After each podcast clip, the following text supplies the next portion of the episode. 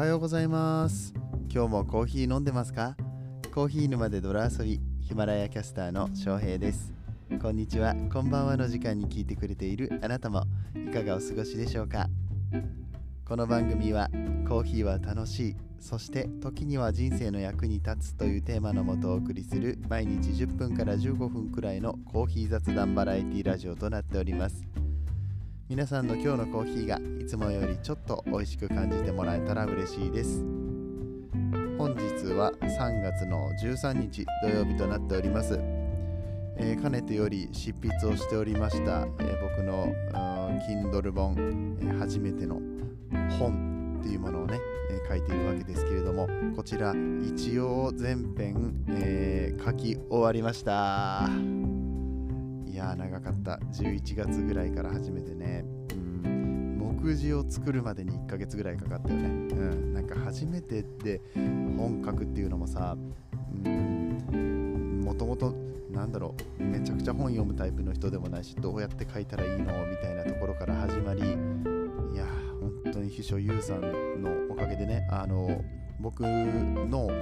Kindle 本出版サポートをしてくださっているゆうさんっていう方が、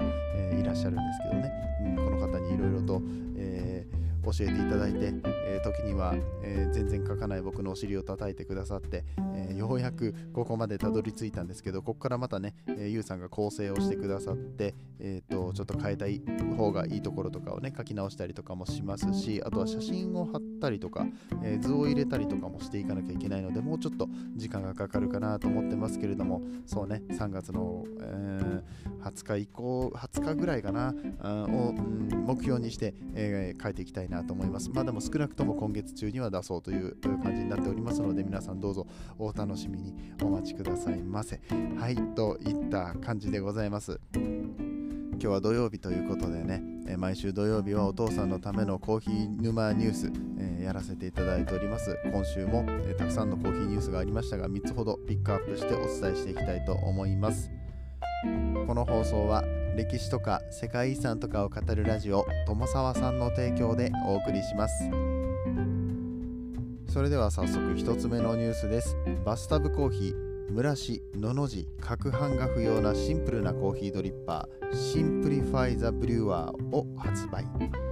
ツイッターでもおなじみのジョンさんのところですね、伊藤ジョンさんのバスタブコーヒーさん、以前にも、僕のこの番組の中でジョンさんが書いたコーヒーの絵本について紹介したこともありましたが、今回はですね、このバスタブコーヒーさんが3月10日シンプリファイザブリュワーという新しいドリッパーを発売することを発表しましたというニュースでございます。これ本当はね、先週のうちに放送したかったんですけれども、詰め込むことができなくてですね、今週の発表となりましたが、現在クラウドファンディングサイトキックスターターにて2720円から、販売をしております。こちら3月31日までの限定の販売となっておりますけれども、どうもかなりの大量の発注をかけることに成功したみたいで、っていうのは500個作っても5000個作っても値段が変わらないみたいな話になって、5000個作るみたいなことをツイッターでつぶやいているのをちらっと拝見しましたので、多分かなりあると思います。こちらのシンプリファイダブリュワーは抽出効率を高めることにこだわったデザインで、ハンドドリップ特有の動作が多いことで発生する味ムラを起こさないようにシンプルな構造となっています。 40mm の大きな穴と空気の流れまで計算されたデザインで、コーヒーの中心に30秒の間お湯を注ぐだけで1分でコーヒーの抽出が完了するということです。これはだからドリッパーって結構めんどくさいじゃないですか。初心者の方なんかは特にね、何グラムのコーヒーにまず30秒間蒸らしをしてもらって、でその後何回に分けて何ミリのお湯を注いでとか言って、よくわかんないことになっちゃうんですよね。でそこでもうちょっとコーヒー自分で入れるのは難しいんでマシンでいいんですみたいなになっちゃうから、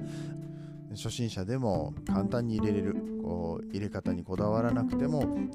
美味しいコーヒーを入れることができるような器具っていう意味でね、すごくいいなって思いますね。抽出する際に発生するムラが起きないように設計されているってことですので、結構プロの方とかでも使えるんじゃないかななんてそう思っております。こちらのシンプリファイザブリュワーの容量は1杯から2杯用となっておりまして、重量が約 50g、 素材は機能性と見た目の美しさにこだわったトロガミッド CX BPA フリーナイロン、そういう素材を使ってて、ね、見た目すごく綺麗なんですよ。これぜひキックスターターのサイトは英語にはなるんですけれども、確か日本語訳の方がノートとかにも書いてあったはず、その辺合わせてね、こちら詳細欄に貼っておきたいと思いますので、ぜひご覧ください。続いてのニュースです。石光商事がコーヒー豆販売の EC サイト開設、バリスタ監修や環境配慮のオリジナル商品を掲載。コーヒー豆の輸入販売などを手掛ける神戸の会社石光商事は3月1日、コーヒー、紅茶などを販売する EC サイト石光商事オンラインストアを開設しました。サイトでは同社と近畿大学が共同開発したコーヒーかすを原料にしたバイオマス燃料で焙煎したコーヒー、近畿大学×アティコーヒーグローバルゴールズコーヒー、っていうコーヒー、これ以前にもコーヒーのリサイクルに関してお話しした時に取り上げさせていただきましたけれども、このコーヒーはね、一般にはまだ販売されていなかったんですが、今回このサイトに登録されたことによって、我々も一般人も買うことができるようになったっていう感じですね。ドリップコーヒーバッグになっておりまして、 10g のドリップバッグが5ピース入って税込み594円となっております。他にもバリスタチャンピオン監修の京都粋ブレンド 300g で756円など、こちらの石光商事さんのオリジナル商品、オリジナルコーヒーを販売しているということです。こちら京都粋ブレンドに関しましてはバリスタチャンピオン監修ってなってますけれども、こちらはですね、日本スペシャリティコーヒー協会 SCAJ が主催する2008年から2009年ジャパンバリスタチャンピオンシップで優勝した岡田明宏さん、おカフェの、京都のおカフェっていうねカフェがあるんですよ。ギュッドイブニングとかいう投稿でおなじみのインスタとかでねおなじみの岡田さんなんですけれども、こちらおカフェの岡田さんがブレンド監修をされたという京都粋ブレンドっていうのが石光商事さんの EC サイトで購入することができるということになっております。コーヒーの他にも紅茶や日本茶で大容量パックとか業務用パックみたいなものも販売しておりますので、ぜひぜひご覧になってみてくださいっていうようなニュースだったんですけれども、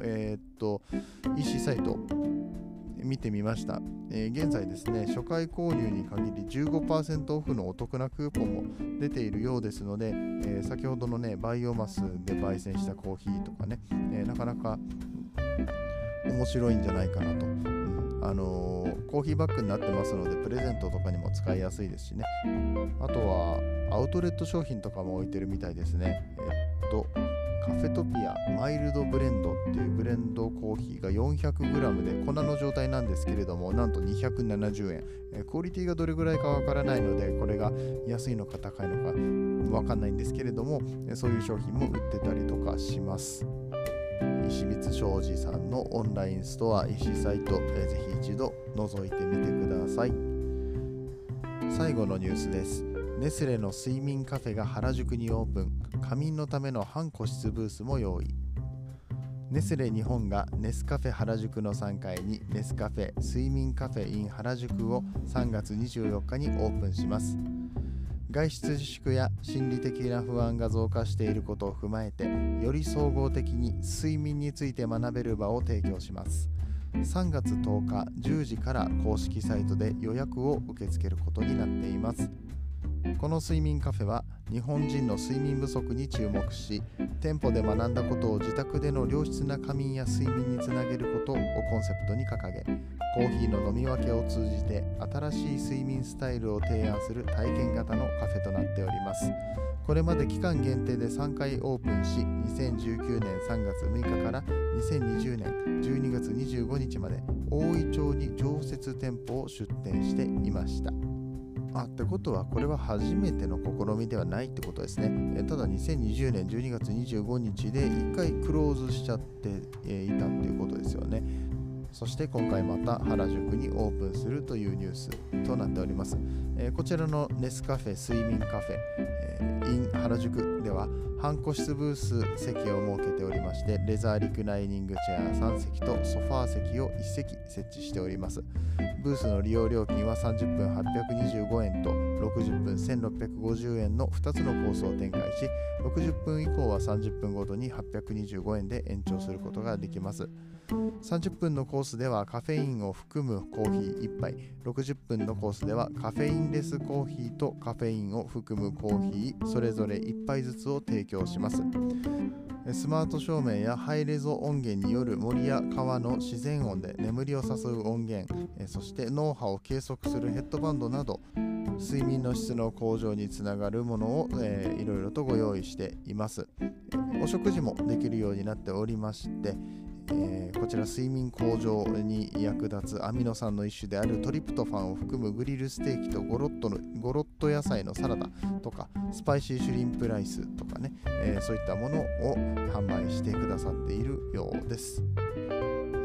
僕はこの手のカフェに行ったら速攻で寝る自信がありますね。まずなんだろう、横になった時点でリクライニングソファーみたいなところに座った時点でまあすぐ寝るよね。睡眠が足りてないのかよくわかんないんだけどさ、ごめん、全然関係ないんだけど、美容室行くと眠くなりませんか？髪の毛切ってもらってる間にね、こっくりこっくりしてしまってね、美容師さんには非常に申し訳ないんで、ありますが、なんかね寝ちゃうんだよね。いやでもね、忙しい中でやっぱり30分でも1時間でも寝ることができるってすごい幸せなことだし、大事なことですよ。忙しい方多いと思いますし、あと寝れるための環境っていうのがしっかり家で整えられない、昼間とかはね特にね整えられないっていうのもあったりとかしますから、きっとこう照明に関しても暗さをいい感じで保てるようになってると思いますし、自然音とかあと脳波を測りながらみたいなところは自分の睡眠の質に関してね、そこで寝れるとか、いうだけではなくて、しっかりとどういう睡眠をとるといいのかっていうのを勉強して家に持ち帰って、あとコーヒーの飲み方とかね、デカフェのコーヒーとかも出されるみたいなので、そういったところも一緒に勉強して、ぜひ、睡眠の質の改善に役立てていただきたいと思います。というわけで本日は3つのニュースを紹介させていただきました。あとね、もう一個ちらっとだけ紹介しておきたいんですけれども、3月17日からスターバックスの新作が販売されます。バナナのやつなんだっけ、バナナのフラペチーノみたいなやつが販売開始されますっていうのと、それと同時にシリコンストローが販売されます。マイストローってやつですね。これちょっと気になってて、できたら買いたいななんて思ってます。もしかしたらね、人気ですぐ売り切れちゃうかもしれないんですけれども、狙っておりますということだけお伝えしておきます。ちょっと雑すぎたから一応確認してきました。スターバックスさんの新作はバナナンアーモンドミルクフラペチーノっていうやつみたいで、アーモンドミルクを使っていて、上のクリームのところもアーモンドホイップっていうのを使ったフラペチーノになっているみたいです。かなり僕は注目しております。初めてじゃないですか、このアーモンドミルクとかアーモンドホイップっていうのを使ったフラペチーノがね、この代替乳っていうのもかなり注目されてますから、スターバックスさんの今後の代替乳の展開に期待しております。フ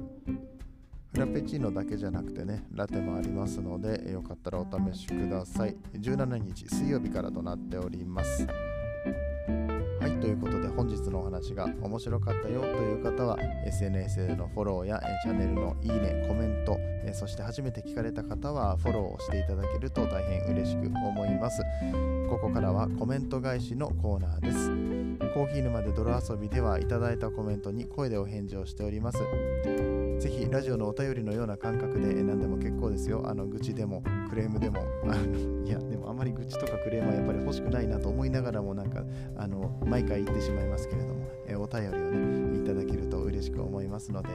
ひぜひコメントしてみてください。こちらのコメントはヒマラヤのスマホアプリからしか、することができない感じになっておりますのでね、ブラウザーとか他のアプリで再生されている方も、よかったらヒマラヤのアプリから聞いてみてください。まずは前々回のお話ですね。前々回は SCAJ、日本スペシャリティコーヒー協会の歴史という話をさせてもらいましたが、この回に、遅れてですけれどもプラネタリウムのココアちゃんが、コメントをくださいました。時差があるからね、しょうがないこれは。遅れてたけれども、いつもはね1日前のやつのコメントを読むんだけれども、2日前のコメントも読んでいきたいと思います。サイフォンの変態ぶりをお話しされている時の翔平お兄さんの声が嬉しそうでニヤニヤしちゃいました嬉しそうでした僕いやーどうなんでしょうか。僕いやサイフォンのね、いや本当にサイフォンの人たち変態でね、でツイッターでも結構盛り上がってていや面白いんですよ。でサイフォンの人たちもいじられるのがすごい好きな感じだからね、僕は楽しいですよ、ルーム回してて、クラブハウスのサイフォンの部屋があったらぜひまた遊びに行こうと思ってますので、皆さん遊びに来てください。僕が実際に嬉しそうなのかどうかちょっとわかんないですけどどうなんだろうね。でも楽しいです、この話をしててとっても楽しいので、はい、ココアちゃんもよかったら遊びに来てください。なかなかね、中国からクラブハウス入るのってね、VPN とか使って、入るのもなかなか難しいみたいな話も聞きますけれども、ココアちゃんとも中国のコーヒーの話とかね、したいなと思ってるんで、またぜひお話しましょう。コメントありがとうございます。続きましては、昨日の配信ですね、コーヒー豆知識ということで、コーヒーの団体何個知ってますかっていう配信をしました。こちらにコメントをいただいたのは、まずは K さんですね。ドリップコーヒー協会とかもあったかも。あ、そうなんだ。ちょっとね、見つけられませんでした。入れ方一つで資格もある感じ。いや、その通りです。結構この協会がたくさんあるのと同時に資格もすごいいっぱいありますよね。いろんな団体がこのコーヒーの資格を出していたりします。K さん続きます。ネルドリップいいですね。それはあれでしょうか、ネルドリップ協会のことでしょうか。じゃあぜひ、K さんもネルドリップ協会に入ったらどうでしょうかはい、各国のコーヒーの発展に尽くす団体がありますよねと、これはね本当に団体を組むっていうのは会社の中とかでもそうですけれども、自分たちの主張をすると同時にね、世の中をもっと良くしていこうと、コーヒーの団体でしたらコーヒー業界をもっと良くしていこうっていう上で、ドリップコーヒーだったりとか、サイフォンコーヒーだったりとか、カフェインレスコーヒーだったりとか、いろんな切り口でね、このコーヒーを良くしていこうっていう団体がたくさんあるわけですよ。でもちろんじゃあ国で言ったら日本のコーヒーの協会があって、アメリカのコーヒーの協会があって、ブラジルのコーヒーの協会があってって言ってね、そういったところで、まず国の中とか自分の身近なところから、このコーヒー業界を盛り上げていって、これが今度また大きく世界に発信をしていってみたいなことになっていくわけですから、自分たちもねこの発信をするっていうこと、僕も今このラジオ発信をしていますけれども、やっぱり世の中良くなったらいいなとか、コーヒー業界盛り上がってくれたらいいなっていう気持ちでやっておりますね。このコーヒー沼も協会を立てるかなぜそうなるどういう話の流れでそうなるんだろうねちょっと眠いのかもしれない僕は。はい、ということで、K さんコメントありがとうございました。続きましてリオカちゃんです。ありがとうございます。確定申告はいつも職場側がある程度やってくれているので、自分で一からだと絶対ちんぷんかんぷんになりそうです。なると思う。本当に分かんないのよ。で僕今本を読んでるんですけど、確定申告の本をね、やっぱり100点出せる人はいないって、なかなか確定申告で全部100点で出せる人はあんまりいなくって、一発目からあれって自分でまずフォームを書くんだよね。フォームっていうかエクセルでシートみたいなのを入力して、どれだけの経費がかかりましたとか、どれだけの収入がありましたっていうのを月ごとに出すんですけど、だいたい向こうの、あそこ税務署の方とねお話し合いになることが多いみたいですね。ということで僕はだからこのお話し合いのことも加味してさっさと始めないと全然終わんなくなっちゃうから、そうね、とりあえずはフォームをダウンロードしてちょっとでも書こう、ちょっとでも書こうっていうのを明日の目標にします。明日じゃねえや、今日か今日の目標にしますね。はい、そんな感じです。りょうかちゃん続きます。そんなに団体さんたくさんあることにびっくりということで、いや僕もびっくりしました。探したらあるもんですね。結構たくさんの団体があって、